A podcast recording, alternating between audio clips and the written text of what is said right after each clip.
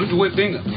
Welcome to the Justice for All podcast show, where we discuss all things social and criminal justice related, from the front end to the back end, and everything in between. You have a right to remain silent, because anything you say can and will be held against you. You have a right to an attorney. If you cannot afford one, one will be appointed for you. You're in the self incrimination protection zone where there is no cruel and unusual punishment, no illegal search and seizure. The exclusionary rule has you covered. So sit back, relax, and become sold on this week's episode.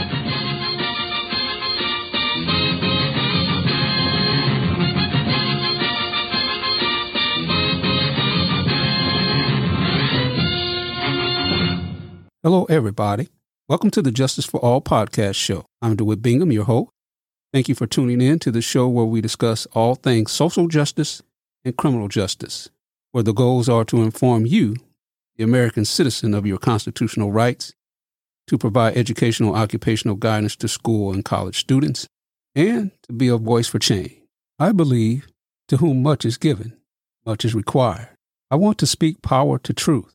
What I'd like to do is take the two criminal justice degrees that the Lord has blessed me with and couple that with my 34 years of experience as a probation officer, 24 years as a criminal justice professor, the knowledge I've gained as a three time author, life experience, and minister hope. That is what I've tried to do my entire life and what I want to do podcast. My desire is to be a light that sits up on a hill that cannot be hid. I did my best to do that in the three books that I published. Hope Deferred Makes the Heart Sick is centered on the relationship between police officers and African American men. Viola Liuzzo, a true martyr, Viola was a, the only white woman to be murdered during the march from Selma to Montgomery with Dr. King, John Lewis, and many other civil rights leaders. She was seeking to help African Americans gain voting rights and ends up being killed by four Ku Klux Klansmen. Here was a woman who had nothing to gain and everything to lose. She had four children, was living a middle class lifestyle, and when she saw Bloody Sunday on TV, she said she had to go and help. If only we all had her spirit, a spirit of wanting to help the less fortunate. Dr. King, who preached her funeral, said, If physical death is the price some must pay to save us and our white brethren, from eternal death of the spirit, then no sacrifice can be more redemptive. I was trying my best to get to Detroit over the Christmas holiday because since the publishing of my book, the city of Detroit has unveiled a beautiful statue of her. My third piece, The Douglas Connection, about a Negro school in Festus, Missouri, is really uh, about justice as well.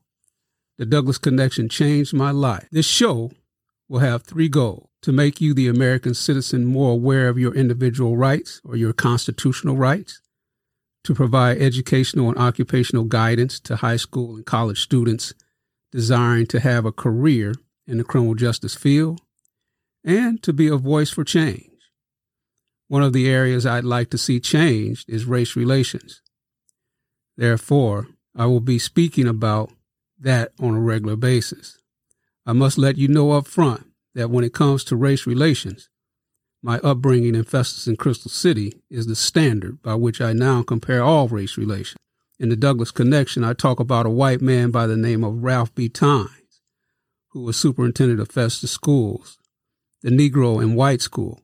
After Brown versus the Board of Education was passed, he walked into the Festus Gymnasium, now named after him, in 1955 and said, This year, Miss McCullough, Miss Willa McCullough will teach a typing class, and next year we're going to integrate. I also talk about a man named Dick Cook, legendary Crystal City High School coach, who coached many years with his good friend Rodney Mills. Dick Cook played on the first integrated Crystal City High School football team with three African Americans Richard Bias, Mr. Benny Evans, Don Riney. Bias, Evans, and Riney were accepted unconditionally. So you see, race relations where I come from were strong. You learned early on to judge a man not by the color of his skin, but by the content of his character. Improvement in the area of race relations and being a voice for change is one driving force for the show. The other two reasons informing you, the American citizen, of your constitutional rights, and being an educational and occupational guidance for high school and college students. Well, I just feel I need to give back. This episode, episode one, a call to action, is about my background, the Justice for All mission and purpose, the goals of justice for all. At the end of the day's episode, I hope you will understand why I feel I need to do this podcast and why I feel the way that I do. I don't know about you, but when I want to establish a real friendship with someone, I have to spend some time getting to know them. That is what I'd like to do today. I want you to feel as though you are a part of the podcast. I want you to feel free to email me or tell me if you agree or if you disagree.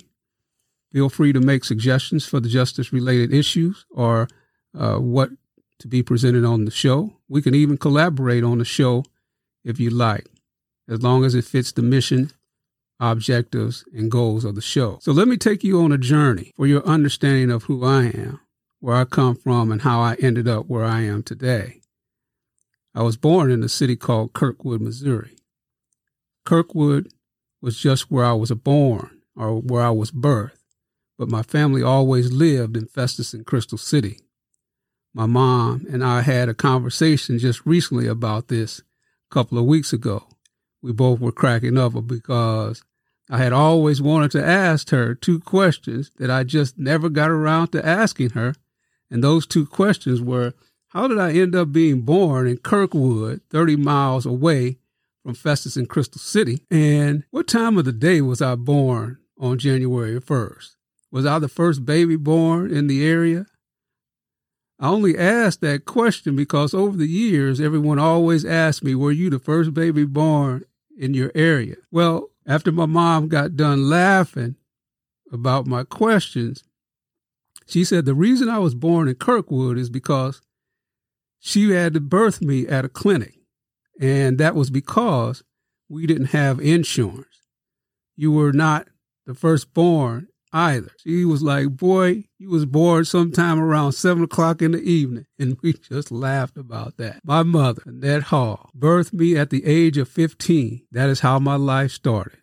A 15 year old teenager birthing me into this world with no doubt a lot of fear and trepidation. I didn't know at the time, but my mother would have to drop out of high school to raise me and my sister Wanda, who was born the following year. My mother, with a lot of hard work, a loving family, and a very caring community, earned her GED and entered the workforce.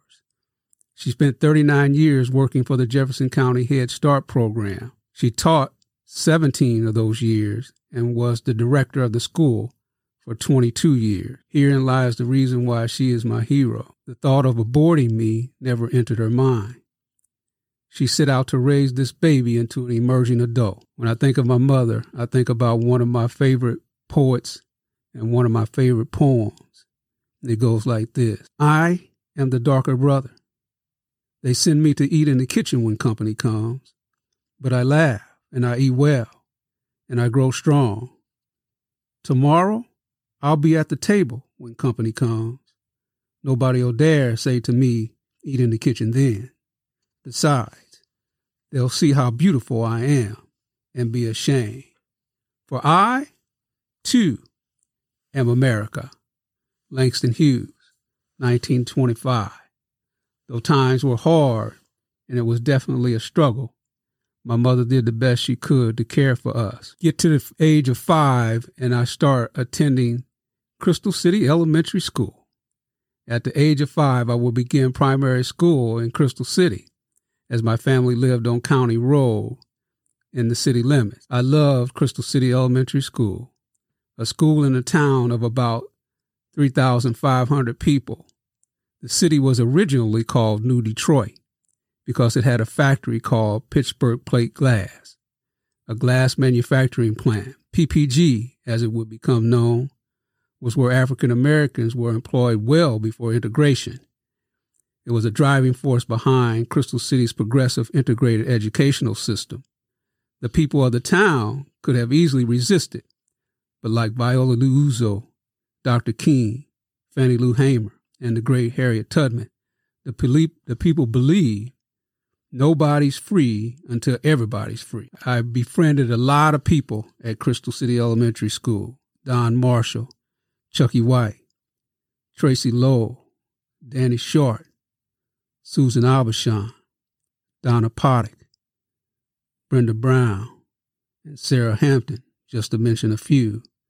I sometimes get choked up just thinking about those people because to this day, they are still good friends of mine. Festus in Crystal City today have a combined population of approximately 17,000 people and has remained about 5% black. These people are still great friends of mine. Some, like Tracy Lowe, I haven't seen in years, but is still a great friend. My favorite teacher was a young, vibrant, nice looking lady by the name of Betty Pope. In my most recent book entitled The Douglas Connection, I write about a teacher named Bernice Thompson, who eventually would be a member of the second Douglas graduating class in 1941. My grandfather, Warren Bingham, a member of the first class of five in 1940. I mention Miss Thompson because she had to sit out of high school for two years until the 11th and 12th grades were started in 1940. She would get her college degree at Lincoln University, my alma mater, go back to teach at Douglas, the Negro School, and was one of the five teachers, along with Miss McCullough, to break the color barrier at Festus High School. The Caucasian High School in 1955, Miss Thompson was known to hand out hugs like other teachers handed out spelling lists. She dressed to the nines as well. Well, Betty Pope was the exact same way. I loved going to school just to be in her classroom. Crystal City Elementary School was a blessing to me. Being a child of a 20 year old young adult mother, I was blessed to have free lunch and breakfast. I'll never forget the sweet lunchroom cook with the last name of Roth. She was so kind, and the food was so good. Wonderful memories at Crystal City Elementary School, where I attended up to the fifth grade.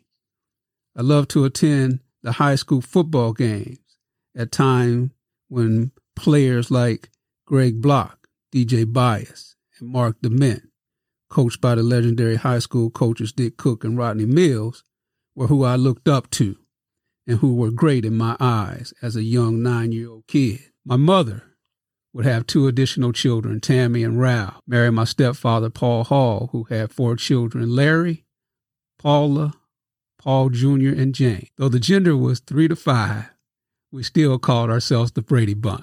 It was 10 of us living in a three bedroom home.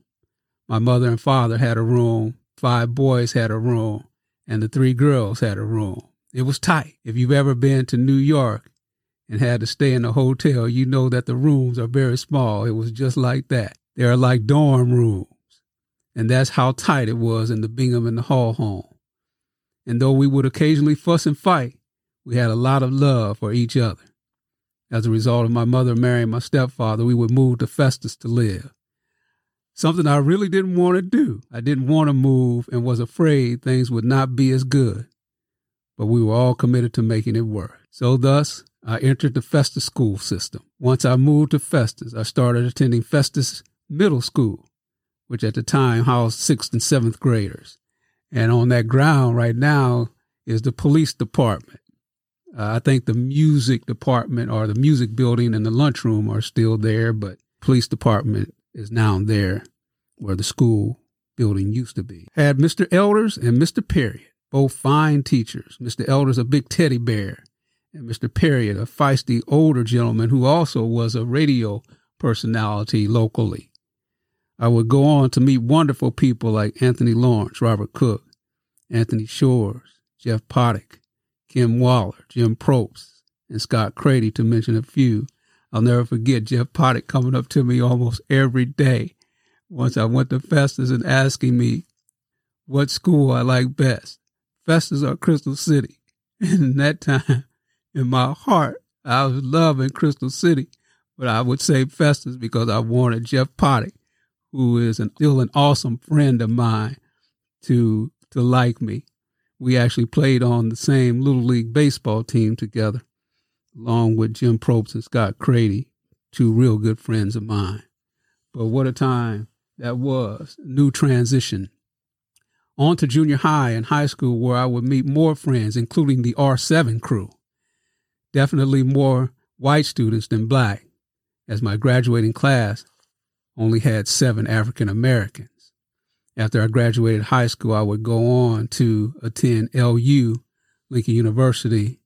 And then after graduating from there on to ISU, after high school, I attended Lincoln University, which is a historical black college in Jefferson City, Missouri. My experience socially, culturally, spiritually, and academically was very different than it was at Festus High School. I'll never forget the first dorm meeting we had my freshman year. The dorm director a five foot seven, 140 pound African American man named Dr. Sykes. He had a long pointed beard and one finger was missing on his right hand.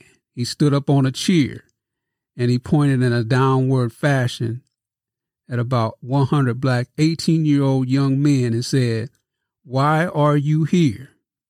Why are you here? Why he wanted to be a dorm director with a doctorate degree with the responsibility of training and disciplining a group of rowdy 18 year old Bell College students I'll never understand. Looking back on it, though, I think he wanted to pass something on to me. Love Dr. Sykes. My favorite teacher at LU was a guy by the name of Robert Robinson.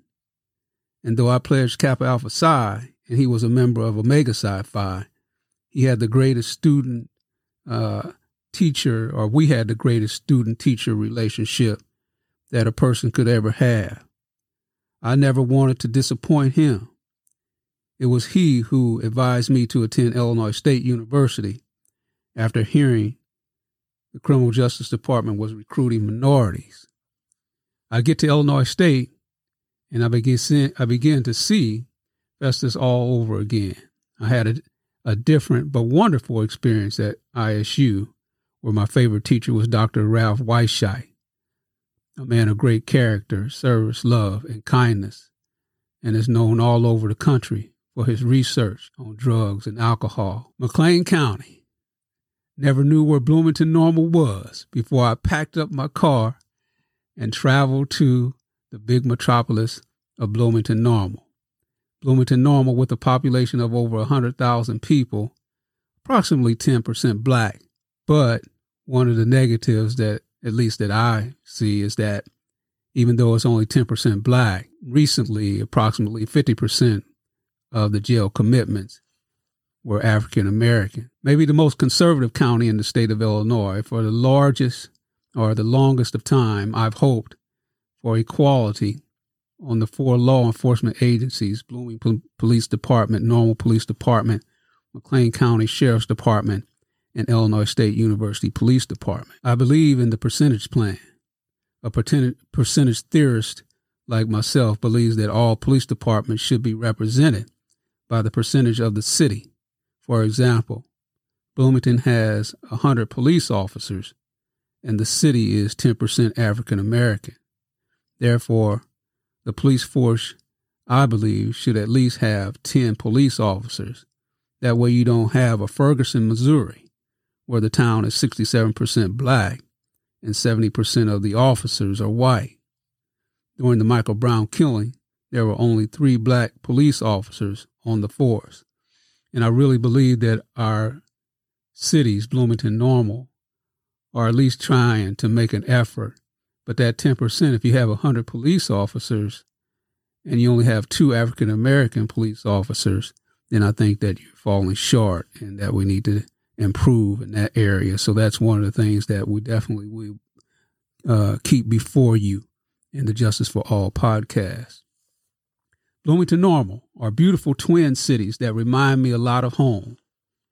It is one of the first places Dr. Martin Luther King Jr. came after awarded or after being awarded the Nobel Peace Prize in 1966. It is a place where I have come to call home. So in conclusion of this particular episode, my life experiences a desire for better race relations, to provide educational and occupational guidance to high school and college students, and to inform you, the American citizen, of your civil rights are all reasons I want to do the Justice for All podcast. I see racial strife all around me, police brutality of African American men, overrepresentation of African American men in jails and prisons, inequality in housing, education, and criminal justice workforce. I see a majority of Caucasian people storm the United States Capitol, and little to nothing is done about it. I see minority people not given the same opportunity to serve in the criminal justice system in proportion with their white counterparts.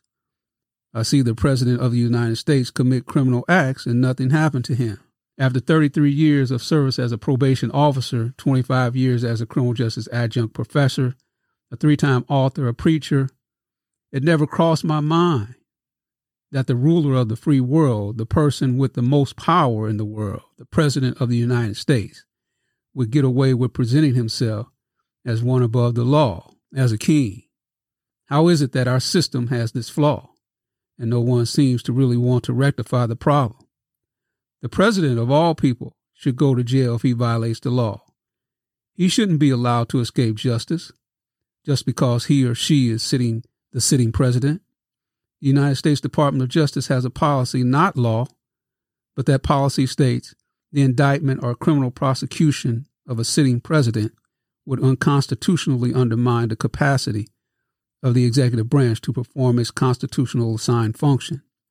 No, no, no.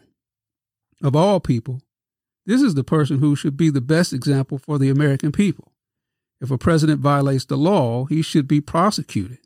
That's why we have a vice president. If the president or, or if President Biden or if uh, former President Obama violate the law, they should go to jail. Now, whether or not he or she is removed from the office is a different subject. The criminal justice system reflects the complex interactions of social values, law, concepts of social justice, and economic forces. Sometimes the changes in the criminal justice system are deliberate, such as when the government undertakes change to reform the system, or landmark cases are decided by the United States Supreme Court. There have been other influences, such as the civil rights movement, protests, civil disobedience, and rising concern of racial bias and discrimination. So now you know a little bit about me and why I want to host this type of podcast. Again, the show will be centered on social justice and criminal justice issues. The three objectives or the three main goals are to inform you, the American citizen, of his or her individual rights or constitutional rights, encourage, instruct, and give career guidance to college and high school students who are pursuing or have a desire to pursue a career in the criminal justice field, and to be a voice for change. When we talk about constitutional rights, we're talking about rights regarding Mapp versus Ohio, or we will, we will cover Mapp versus Ohio, Terry versus Ohio, stop and frisk, United States versus Weeks, the exclusionary rule, the Fourth Amendment, search and seizure, the Fifth Amendment, right against self incrimination, the Sixth Amendment, and speedy trial, the right to an attorney if you can't afford one. We'll discuss cashless bond, the death penalty, racial profiling, past U.S. Supreme Court judges, including James P. McReynolds, who was a racist on the court and turned his back when Charles Houston was giving his argument in a case in 1938. We will talk about the greatest lawyer, attorney, and judge to ever walk the face of the earth, none other than the great Thurgood Marshall. We will talk about RBG and Justice Clarence Thomas and compare and contrast them all. We'll talk about Black Lives Matter, white supremacy. When we talk about white supremacy, we ought to know that white supremacy has always been the country's biggest national security threat. We shouldn't pretend this is a new problem. We've long lived alongside murderers and we need to have a conversation with solutions. We'll talk about the difference it makes when African Americans are given the opportunity to serve as criminal justice professionals. So the show will present an episode every two weeks. Each episode will have a, a guest that will be interviewed. This person will have a connection to at least one of the goals of the show. So now that you know a little bit about me and what is to come in the future, I hope I have said something or said enough to stimulate your interest in the show and hope you will tune in. Till next time, keep living your best life. God bless and Godspeed.